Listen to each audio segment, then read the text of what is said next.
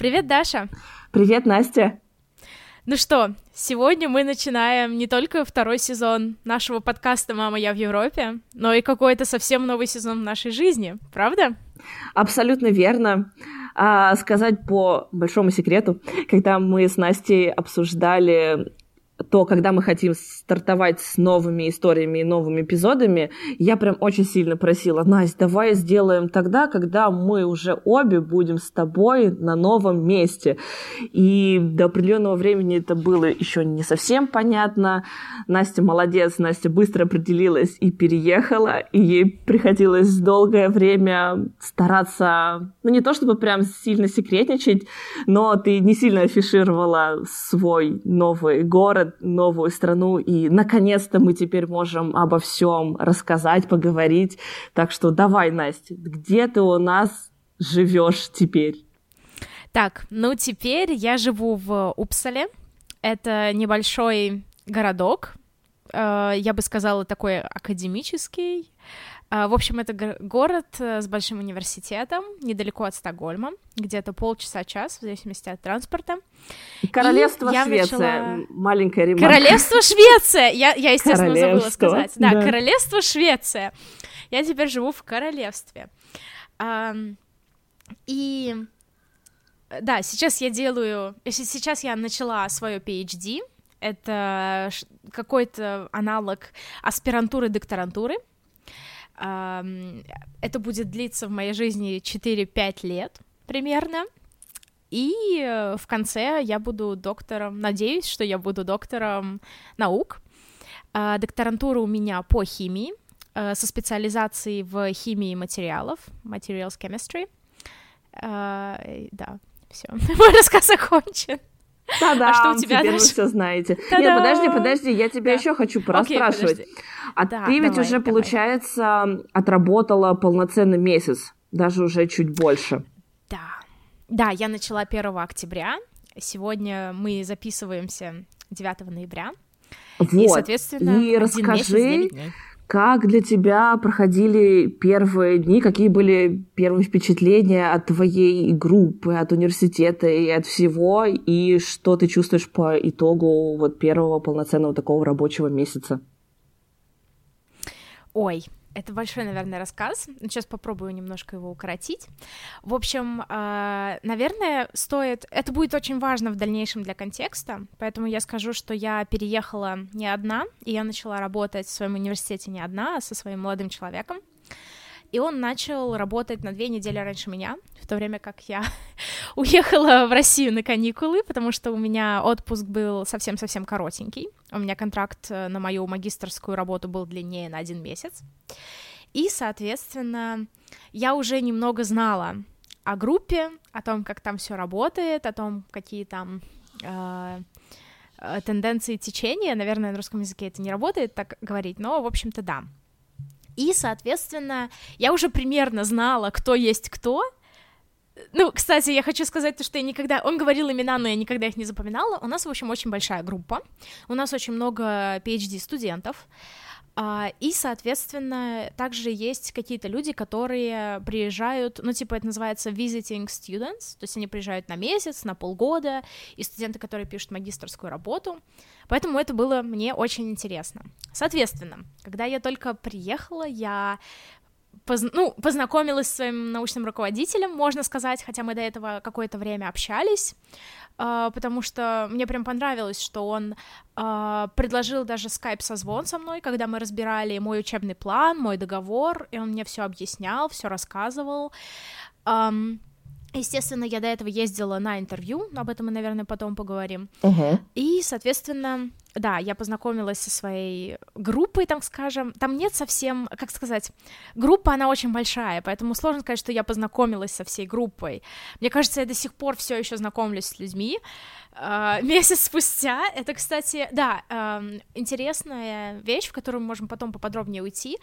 Um, у меня, на удивление, начался какой-то синдром не социофоба, а вот обычно, когда я прихожу в новый коллектив, за эти два года я уже научилась быть очень открытой и подходить первой ко всем людям и знакомиться.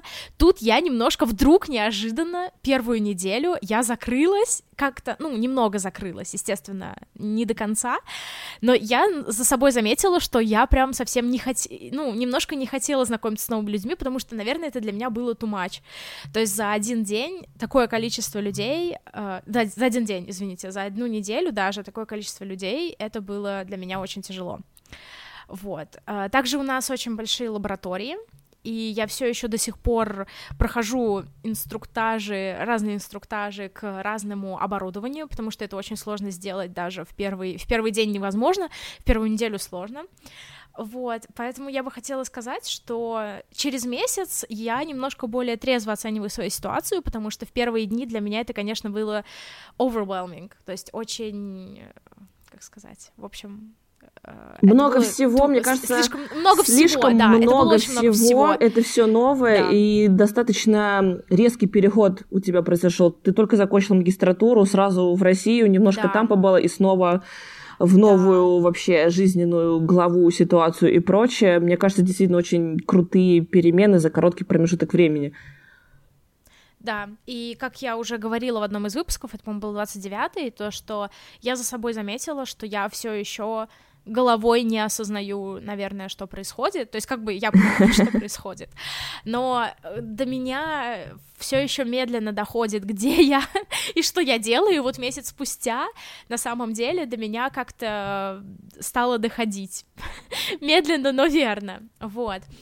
Uh, и, соответственно, у меня тоже PhD началось очень резко. Обычно, ну как сказать, наверное, на самом деле у всех оно начинается резко, потому что вот опять же мы с Дашей разговаривали и про uh, каких-то ее знакомых она рассказывала, и я про каких-то знакомых рассказывала. И в теории PhD начинается с того, что ты изучаешь литературу по своему вопросу.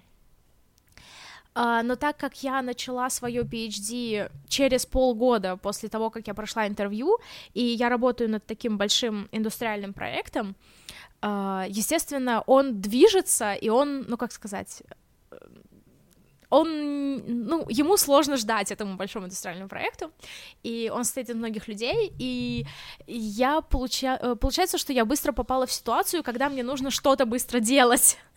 когда я еще головой даже не осознала, где я и что я делаю, это было достаточно, ну, стрессово, но интересно. То есть и еще, конечно, очень сложно, пока что я понимаю, что мне очень сложно организовать время со всеми экспериментами и всем-всем-всем, на удивление, потому что из-за того, что группа большая, в ней постоянно что-то происходит, у нас есть различные традиции по, эм, как сказать, полувыпуску студентов, выпуску студентов, и постоянно, и то у нас там кто-то Нобелевскую, ну не у нас кто-то, ну вот этот, эм, наверное, все знают, что за в этом году за литий-ионные аккумуляторы дали премию, и это тоже была отдельная история в нашей лаборатории, потому что мы такие очень крупные игроки на рынке литионных аккумуляторов, поэтому у нас это для нас это отдельное счастье. И да, пока что, если мне нужно охарактеризовать этот месяц одним словом, я скажу overwhelming, то есть слишком много всего в короткое время но, возможно, и в какой-то степени inspiring из-за того, что вот получили Нобелевскую премию в вашей сфере. Да, да, конечно, это очень, это очень вдохновляет, это очень толкает двигать, толкает двигать дальше, толкает двигаться дальше, и на самом Настя, деле... у нас с тобой уже обратная да. ситуация, когда мы первым на ум приходят английские фразы, мы их дословно переводим на русский, и получается делать PhD и толкать что-то дальше. Да, а, да. Как, кстати, с жильем? А, где, где, где живете? Как долго искали? Было ли сложно? Так, по жилью. В общем, как я сказала, интервью я проходила в начале апреля, соответственно, 4 или 3, не помню. Через неделю, грубо говоря, э, в первой половине апреля я уже знала, что, кажется, кажется, я еду в Швецию. Вот, естественно, со мной сразу связалась девушка из HR, из эм, отдела кадров нашего университета. И первое, что она мне сказала, это ищи жилье срочно. И самое интересное, что когда я гуглила про жилье в Упсале, про студенческое жилье Упселе, что вообще, где обычно живут студенты в Упселе. Я нашла... Первая, первая статья, которая мне вылетела, это статья о том, что, ну, в сентябре некоторые студенты ставят палатки, потому что, типа, они о, не успели найти жилье. Я не видела палаток, вот, вот сколько я здесь была, я не видела, ну, хотя в сентябре я здесь не была фактически, но я не видела палаток, поэтому мне кажется, что это слишком такая статья, ну, знаешь, типа желтая пресса, еще что-то. Вот, но я хочу сказать, что с жильем как все было. Так как я уже много раз искала жилье достаточно, мне было, наверное, проще. Я отправила много заявок, я начала искать в конце мая, в начале июня, в начале июня, потому что до того, как мой молодой человек не получил позицию, мы все еще были не уверены, что мы сюда едем. А когда, как только он получил позицию, мы поняли, что, кажется, мы едем в Швецию. Вот. И я по-быстрому начала искать квартиры. Соответственно, здесь есть несколько сайтов э, по поиску жилья. Э, первый раз я чуть не попала на, э, как сказать, на, на человека, который обманывает. В общем, на мошенника. Oh, ага. Это было интересно, mm-hmm. потому что у меня уже была какая-то плохая ситуация в, во Франции, и, соответственно, мы не доверяли вообще ничему, мы до последнего не были готовы отдавать деньги заранее, то есть мы прям очень-очень ответственно подходили к этому вопросу, и в какой-то момент мы нашли квартиру, в которой мы сейчас, и арендодатель был очень, очень дружелюбный, он согласился и даже предложил сделать звонок в скайпе, где мы немного пообщались. Uh, он показал себя, он показал свой дом, он тут же добавил меня в Фейсбуке. Uh, он очень, кстати, интересный человек, но мы с ним практически, ну, не общаемся. Но да. И потом еще мне очень помогло то, что я просто попросила своего научного руководителя о том, есть ли кто-то, кто может посмотреть квартиру, чтобы убедиться, что она существует, и поговорить с арендодателем. И постдок из э, Украины в нашей группе. Она вообще очень-очень замечательный человек, и она согласилась, она поехала, посмотрела квартиру, отправила нам фотографии, сказала, что да, все хорошо, и, соответственно, искали квартиру мы где-то э, неделю или две недели, потом мы, грубо говоря, неделю Э, потом прошла неделя, когда мы делали скайп-звонок, потом прошла неделя, когда мы, когда вот э, постдок э, делала визит в эту квартиру, и потом мы подписали контракт, и все, грубо говоря. То есть, ну, нашли мы квартиру где-то за неделю-две, но потом было очень долго долгое общение, скажем так. Слушай, в любом случае, это вы, вы потратили mm-hmm. минимальное количество времени на поиски, ну вот так вот, если ну, да. вдуматься, это... Саму квартиру, да. Реально, я Саму вас поздравляю, это было очень быстро. Mm-hmm. Спасибо. Угу. Спасибо. Но мы очень заранее начали, естественно, потому что я прекрасно понимала, что если мы сюда приедем в сентябре, мы снимем Airbnb и мы начнем искать квартиры, возможно, то мы придется жить в палатках в октябре. Ну, нет, а, ну да. В общем, а, на самом деле я в этот раз мне, к счастью, не нужно было на визу подтверждать, что у меня есть э, жилье. И это очень помогло. Это не так сильно давило. Uh, гипотетически, мне кажется, что даже если мы бы сняли Airbnb и мы бы здесь нашли квартиру, мы бы ее нашли. Но другое дело, что на самом деле мне очень нравится, какую мы нашли квартиру, uh, поэтому мне кажется, что в сентябре мы бы ее уже не нашли совсем. Вот. Но ты же понимаешь, что я жду приглашения на чашечку ты чая и тот самый диванчик. Ты уже приглашена! Я хочу это официально услышать в эпизоде подкаста, да. что я приглашена. Официально, официально Даша приглашается к нам в гости на недельку, лучше на две. Вот на чашечку чая, на много чашечек чая, на фиг, на много на фику. Фи- фика, Фика. На фику, да, да, я просто не знаю, как по-русски это склонять. Вот, это чаепитие в Швеции. Ой, кстати, что хотела сказать по поводу своей работы, это то, что у нас две официальных фики в день, это более или менее в 10 утра и в 3, 3.30 дня, и, ну, и после обеда одна, естественно, когда у нас, в общем, есть специальное такое пространство, небольшая кухня со столами и со всем, только для фики, и мы, соответственно, приходим. Чаще всего это не три раза в день, а два, потому что я еще, мне кажется, я еще ни разу не была на фике три раза в день. Вот, это очень помогает, потому что ты можешь общаться с людьми, и и на, на каждой фике есть э, чаек, кофеек и булочки. У нас свободный... Так, сейчас объясню. У нас свободный доступ к чаю, кофе, молоку. Также у нас есть кофемашины. Э, в общем, у нас есть эм, как сказать, кофе, э, кофеварки на этой кухне, и там хороший, ну, такой более высокого качества кофе.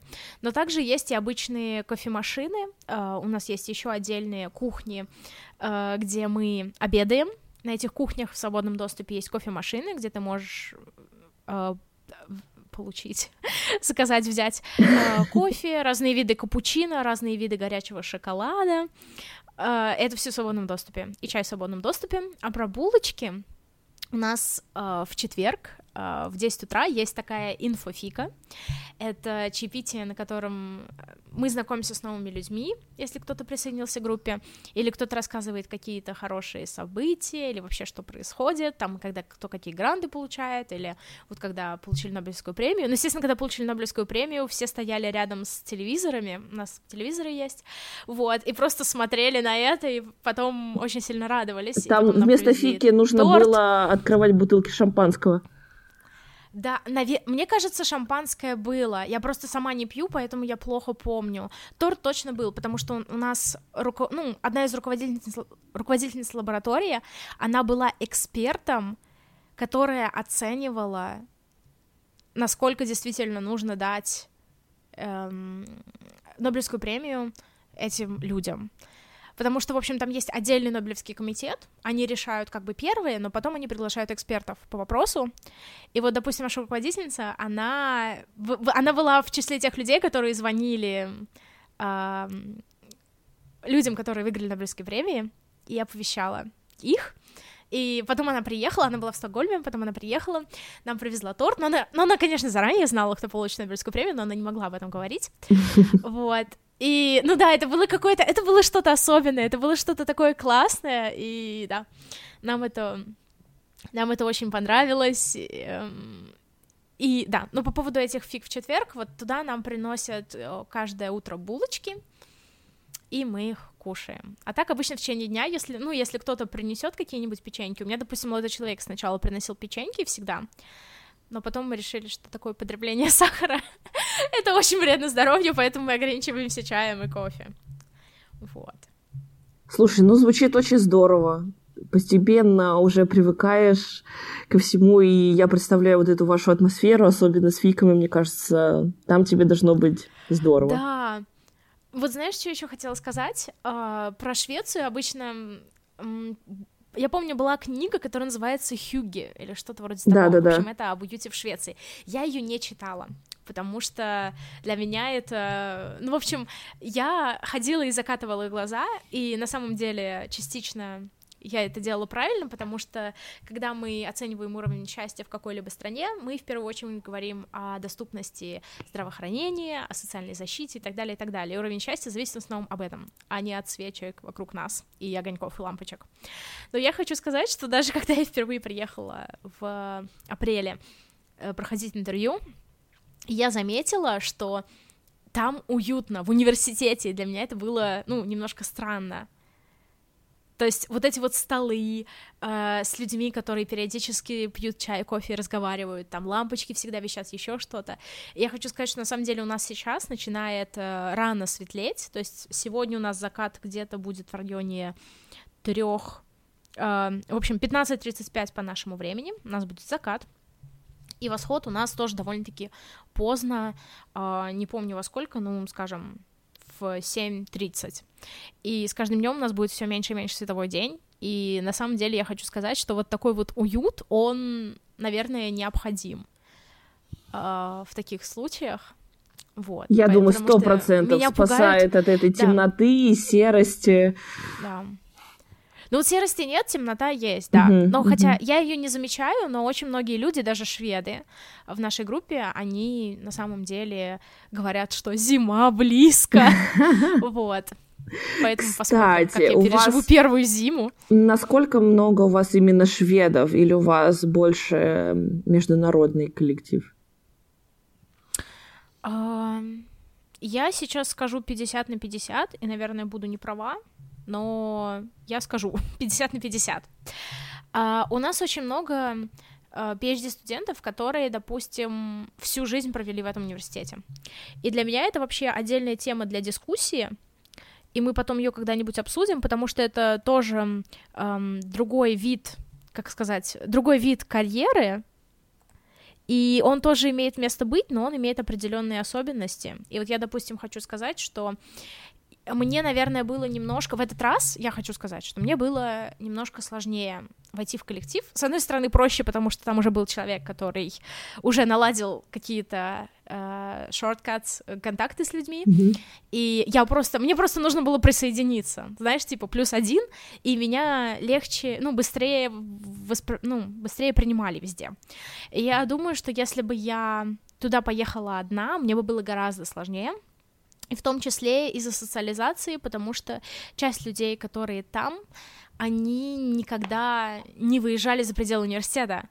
И я очень сильно заметила разницу между приемом от людей, которые всю жизнь провели в университете, и приемом от людей, которые переезжают, и они, ну, international, uh-huh. или хотя бы у них был хотя бы один год за границей или где-то в новом незнакомом месте. Но мне кажется, это тоже какая-то отдельная тема выпуска. Я все хочу тебя спросить, но я не знаю, когда придет время. Ну, возможно, оно уже настало. Если хочешь, спрашивай. Да, да, хочу спросить, Даша, а где ты сейчас? А, у меня замкнулся круг. Моя Erasmus история начиналась с Франции, и неожиданно для себя самой я снова во Франции, в городе Лион, который находится недалеко от маленького городочка Ле Крюзо, где я провела первый семестр. А, некое, некое чувство дежавю присутствует, правда. А, но в отличие от тебя, я провела здесь меньше недели. Да. А, переезд достаточно тяжело проходил в моральном плане, потому что я провела дома сентябрь-октябрь, и, знаешь, уже снова как-то начала прирастать к дому. Кстати, в одном из выпусков мы затрагивали тему, что такое дом, и я так с горечью говорила, что у меня теперь дома нет. Не волнуйтесь, все в порядке, дом у меня есть, я знаю, где он, то место, где меня все время ждут. И прям, знаешь, очень, очень хорошо было в Москве, особенно октябрь месяц, особенно когда у меня еще день рождения был. И грустненько, правда, грустненько было уезжать. Мой путь во Францию а, лежал через Европу. Мы преодолели 3000 километров. И, кстати, теперь в моей лаборатории меня знают как человека, который добрался до Франции на машине. Меня все спрашивали, как это было. Как будто, не знаю, кругосветку какую-то совершил, хотя, в принципе, ну, ничего уж такого прям вау э, в этом нет. В своей лаборатории я провела пару дней. А, да, должна сказать, что я тоже пошла по тому же пути, что и Настя. Я тоже начинаю программу PhD. В моем случае она продлится три года, у меня контракт на три года точно, а дальше, ну, как правило, никто не успевает именно вот четко в три года вписаться, написать тезисы и защититься. Там есть возможность продления еще на год. Но я для себя так думаю, ну ладно, еще несколько месяцев плюсом можно будет добавить к этим трем годам. А, очень здорово меня встретила моя руководительница. Э, это женщина, француженка. И прям она не, не наседала, в пер, первые дни дала мне освоиться. У нас очень много административной работы, мне нужно зарегистрироваться в разных эм, и в институтах, и в организациях, и прочее-прочее. Вот два дня активно я действительно на, на все это потратила, и, конечно же, даже еще не приблизилась к завершению. А, она представляла меня всем коллегам а, из группы ну вот, знаешь, вот буквально идешь по коридору, встречаешь кого-то, и, о, разрешите представить, наш новый PhD-студент, Дарья, на-на-на. А в моем случае в команде тоже мне сказали где-то 50 на 50, 50 процентов французов, 50 процентов людей из каких-то других стран. Здесь есть небольшая группа представителей из Китая, но, как я заметила, они тусуются своей группой, в своем кругу, и как-то даже особо и не стремятся социализироваться там, с местными ребятами. Хотя для себя я поняла, сто процентов мне это нужно будет делать. Это будет делать сложно, потому что французы не любят говорить на английском языке. У нас, знаешь, даже такая забавная ситуация была. А, мы пошли на один митинг, посвященный обсуждению конференции, а, и там один мальчик рассказывал про работы, которые ему показались интересными. Достаточно медленно, на английском языке, потом человек из зала задал вопрос, почему-то задал его на французском, и сразу же, знаешь, минут на 5-7 была просто оживленная дискуссия на французском языке, кто им не владеет, все просто выпадают. И я такая думаю, хм, так, с этим надо будет что-то делать. Но, к счастью, на следующий день мы пошли на ланч, группа из 6-7 человек, все были французы, и как-то я старалась что-то рассказывать, задавать вопросы на английском, и они вовлекались в беседу, и мы беседовали на английском у меня пока что, знаешь, нету вот этого чувства, что мне прям хочется сильно закрыться, потому что я понимаю, что сейчас, пока я новая, мне как-то нужно привлечь к себе внимание, нужно успеть вот завести вот эти контакты. Условно, у меня не будет, да, второго шанса произвести хорошее первое впечатление. И я для себя так уже немножечко отметила а, людей, с которыми я могла бы больше пообщаться, у которых мне есть что спросить, и я надеюсь, что сложится хорошая компания и круг общения, потому что я, я здесь одна, а я никого в городе Леон пока что не знаю, и пока мне очень сложно представить это место как, знаешь, некое прям вот жилье, что это мой новый дом, это на три года. Для меня это как будто бы продолжение все того же Эрасмуса. Мне кажется, что я здесь на несколько месяцев, а потом, наверное, снова придется куда-то перебираться, а, хотя это не так. И у меня достаточно ну, не могу сказать, что прям тяжелая ситуация с жильем была, но я переживала насчет того, где я буду жить, потому что не помню, рассказывали мы это или нет, когда затрагивали тему Франции, что для того, чтобы здесь снять съемное жилье, тебе необходимо предоставить гаранта, а, и все хотят француза, то есть человек, который в случае, если в холодное а, время года ты не сможешь платить, он обязуется платить за тебя. Естественно, я такого человека... Можно вставку сделаю? Да. Um, во Франции есть закон, который как раз называется что-то там про холод, закон холода или еще что-то такое. Это то, что тебя в холодное время года, даже если ты не платишь вообще, тебя не могут выгнать. Да. Поэтому они просят гаранта. Да. И вроде бы как это хорошая социальная штука, но она порождает другие, ну, преграды, так скажем. Вот, поэтому я понимала, что а мне нужно было подтверждение жилья для того, чтобы податься на визу. Кстати, получение визы, конечно, оказалось вообще самым от отличным эм, опытом. Мне выдали ее быстро, за пару дней, хотя я тоже переживала, что какие-то документы не в порядке, могут быть, там были где-то неточности, но вот все, без проблем. Единственный момент, что пока у меня виза на три месяца, мне нужно будет ее менять на резидентскую карточку, и за это время, пока я жду карту, я не имею права выезжать из страны, так что... Uh, Даже мне уже я, я до этого эпизода, мы с Дашей когда общались, чтобы разогреться, я уже Даше сказала, что мне снилось, что я хочу... Я же до этого в Гренобле жила, это прям один час от Леона на автобусе, ну и на э, траме, господи, на поезде тоже. Вот, и мне снилось, что я ей пишу, типа, даже зачем мы онлайн записываем, если я к тебе в гости приехать могу? И вот я проснулась в смысле, что, а как я к ней приеду, если я в Швеции живу? Вот. Слушай, а можно я похвастаюсь? Я совсем забыла Конечно. сказать. В общем, а, к, а, я начала работать, грубо говоря, во вторник. И я уже не помню в этот, по-моему, на следующий день.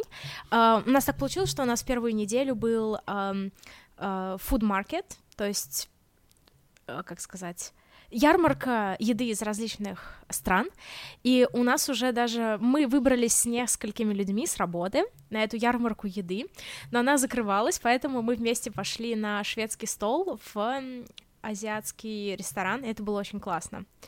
И для меня это было неожиданно, потому что, ну, среди них, правда, шведов не было, то есть это все были люди из другой страны, из разных стран, но мы уже как бы начали поближе общаться, и, по-моему, через неделю, на вторую неделю моей работы в нашей квартире мы организовали uh, Games Night. Oh, это вечер круто. настольных игр. Uh-huh. Uh, и еще так получается, что у меня брат моего, молод... моего молодого человека сейчас здесь проходит, сейчас э, он как визит... visiting student тоже, и он три месяца или четыре, по-моему, три, он тоже учится в нашем же университете, но в совсем другом департменте, совсем в другом месте, грубо говоря. Вот. И он делал нам пиццу, он хорошо делает пиццу, и нас было, по-моему, где-то... Нас было, в общем и целом, восемь человек или что-то вроде того. Вот, и у нас уже было несколько раз, что мы просто встречались с людьми в воскресенье на утреннюю фику, и мы ходили в одно очень хорошее кафе у нас тут в центре города, и да, для меня это прям очень интересно и такой хороший прогресс, и хороший показатель общения с людьми, когда ты уже их можешь пригласить к себе домой, и вы хорошо проводите время. Вот, и мне прям это очень понравилось. Но, правда, это больше силами моего молодого человека, а не меня. вот, ну, я, я достаточно закрытый человек, мне кажется. Вот, поэтому, да, это хороший показатель. Это вы достаточно быстро смогли найти какой-то круг общения, и это просто супер-мега важно. Вот я уже какой раз убеждаюсь, что все впечатления о новом месте, о городе делает не само место, а именно люди, которых ты находишь, которые тебя окружают. Мне кажется, точно так же, знаешь, вот кто-то грезит и мечтает там переехать жить в Париж и Францию, но Кому нужен этот Париж, если ты там один, одинок, у тебя нет каких-то близких друзей и хороших знакомых и прочее, прочее. Да, люди это очень важно, но опять же, да, люди это очень важно, и я знаю несколько примеров, когда девы, ну, эм, я знаю двух девушек, которые независимо друг от друга, они проходили в Париже стажировку на полгода, и из-за того, что они не знали французский, плохо знали английский, им было очень сложно адаптироваться, и найти каких-то людей, и у них у обеих была, ну, такая средней тяжести депрессия, и поэтому они теперь в Париж вообще не приезжают. Но опять же я хочу сказать, что э, надо быть открытым, и надо искать какие-то возможности. Допустим, у нас некоторые знакомые из нашей исследовательской группы, они тоже здесь новенькие, они visiting students — и здесь есть такая вещь, как студенческие нации, о которых я попозже расскажу, потому что это интересно. Вот. И э, эти студенческие нации проводят различные мероприятия, и они посещали мероприятия, допустим, танцевали сальсу или еще что-то. И мы уже посетили вечеринку, которая называлась «Убийство в Хэллоуин». Это очень интересно, потому что это ролевая игра, в которой у тебя есть определенные миссии, и у других людей есть миссии, и, в общем, ну, интересно. А, на самом деле она вот она не совсем в открытом доступе, но о ней можно почитать. По-моему, она называется Easy... Speak, Speak Easy Murder Party Crime. Speak Easy Crime Party, что-то вроде того. И на этой вечеринке мы опять же познакомились с несколькими людьми из университета, не из нашей группы, вот, и это очень здорово, поэтому ищите, чаще всего это в Фейсбуке, а, на сайте университета, на сайте каких студенческих объединений, Э, ищите вот такие вот мероприятия, где вы можете социализироваться и познакомиться с новыми людьми. Да, у Всё, меня... долго болтаю. У меня на следующей неделе э, будет встреча э, новоприбывших исследователей, ресерчеры и PhD-студентов. Нас приглашают в какой-то там бизнес-центр Лиона и будет одно выступление, а после которого будет коктейльная вечеринка и wine tasting. Я думаю, ну, шикарно, приехал во Францию, конечно, везде нужно будет эм, устраивать дегустацию вина. Ну, посмотрим, может быть, и я там с кем-то интересно познакомлюсь. Здорово. А французский учить будешь? Конечно. Говорю я очень обреченно, да, обреченным голосом. Помнишь, когда мы обсуждали, сколько языков мы хотим учить и какие? Французский а, в общем-то, был в этом списке, и я понимаю, что сейчас у меня как никогда будет сильная, мощная мотивация его учить, чтобы понимать, о чем говорят люди вокруг, чтобы не быть в стороне и чувствовать себя более уверенно просто вот в ежедневной рутине. А, как PhD-студент у нас такая штука, что мы должны определенное количество часов посетить Э, посвятить всяким лекциям, должны будем на курсы какие-то ходить. И если ты иностранный студент, то ты чуть ли не половину из этих обязательных часов и курсов можешь закрыть французским языком. Так что вот, например, Я такой завидую. способ. А, ск... а ты знаешь, а ты знаешь, сколько у тебя кредитов должно быть в итоге? 120 часов. Ч- ч- часов или кредитов? Я не знаю часов. про кредиты, я знаю, что okay. да, 120 часов лекций нужно а, отслушать ну, и каких-то а, курсов. Ну, соответственно, это делить на 33, на 30, то есть это 40 кредитов? Ох, я кредита. не знаю, для меня эти кредиты и часы, по-моему, мне кажется, почему 4, смотри, а, а разве не 120 часов? часов? Да ради бога. Хорошо. Короче, ладно, все. Я не знаю. Я знаю только то, что у меня 40 кредитов обязательных. 30 из... Наверное, это интересно тоже сказать. У меня 40 кредитов обязательных, 30 из которых должны относиться к химии, 10 из которых я могу набрать другими предметами. Вот, есть обязательные кредиты по этике, этик, этика науки, этика исследований. И обязательный кредит э, по педагогике, если я буду учить. Скорее всего, я буду чему-то учить. Это Почему у меня будет, скорее всего, 5 лет, а не 4 года? Потому что у меня четверть моей PhD-карьеры — это э, преподавание, и на этот год мне продляют мою исследовательскую uh-huh. работу, потому что, типа, ты не можешь делать все в одно и то же время. Вот. О, это очень э, интересно. Я буду учить тоже шведский. Угу. О, я тоже хотела да, тебя спросить, планируешь учить. ли учить шведский? А, в общем, здесь есть такая штука. Здесь есть шведский в самом университете, он весит 7,5 кредитов, и он зачитывается, если остальные 30 у меня к химии относятся. Но мне кажется, что я и без шведского наберу все эти кредиты, а сам шведский можно также брать в э, коммуне города. Это называется шведский для э, иммигрантов. звучит не очень, ну, звучит не очень хорошо, извините. Э, звучит хорошо, потому что там будут разные люди, совсем разные, с разным бэкграундом, и мне очень посоветовали взять шведский там, это бесплатно, это два раза в неделю за пределами университета. Во-первых, это будет хорошо, потому что ты как-то освежаешь голову, когда ты выходишь за пределы университета, а во-вторых, там будут очень разные люди с очень разными историями, и все очень положительно отзываются об этих курсах, потому что говорят, что это невероятно интересно. Во-первых, ты встречаешь новых людей, и во-вторых, они вне этого бабла, вне этого пузыря науки, вот. Да и сто процентов, если это бесплатно, то от чего бы не воспользоваться такой замечательной возможностью? Да, согласна. Это я согласна. Супер. Мне кажется, у нас за, за время перерыва и, в принципе, за время наших перемещений еще много всего, о чем мы могли бы порассуждать и поговорить. И это просто на два часа беседы растянулось бы, но вот сегодня мы хотели просто коротенько, минут на 40, да, а, рассказать вам о наших новых городах, местах, чем мы будем а, заниматься в ближайшие годы, но мы продолжим рассказывать и знакомить вас с какими-то возможностями получения образования в Европе. Уже тоже с Настей обсудили, с кем хотим связаться, с кем поговорить. Так что я думаю, новый сезон стартовал очень хорошо и должен быть насыщенным и интересным.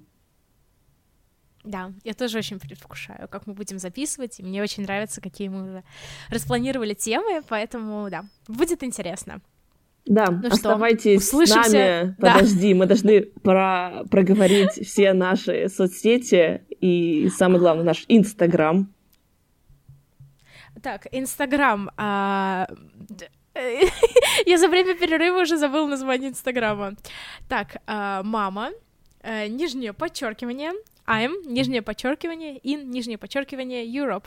Или, мне кажется, если вы напишете «Мама, я в Европе» в поисковой строке, он тоже должен вам выдать наш подкаст, о, наш Инстаграм. У нас также есть группа ВКонтакте «Мама, я в Европе», в которой мы тоже выкладываем выпуски и также планируем больше выкладывать постов с обсуждениями каких-то статей. А, еще что-то у нас есть? Мне кажется, пока что нет. Пока что все. И по-прежнему призываем вас к активному диалогу. Оставляйте комментарии, пишите нам личные сообщения. И если у вас а, есть истории, есть похожий опыт получения образования в Европе, магистратуры, что-то еще, пишите. И если вам интересно об этом поделиться со всеми, мы будем рады с вами что-нибудь интересное записать. Ну что, увидимся через неделю? Обязательно услышимся через неделю. Пока-пока. Пока-пока.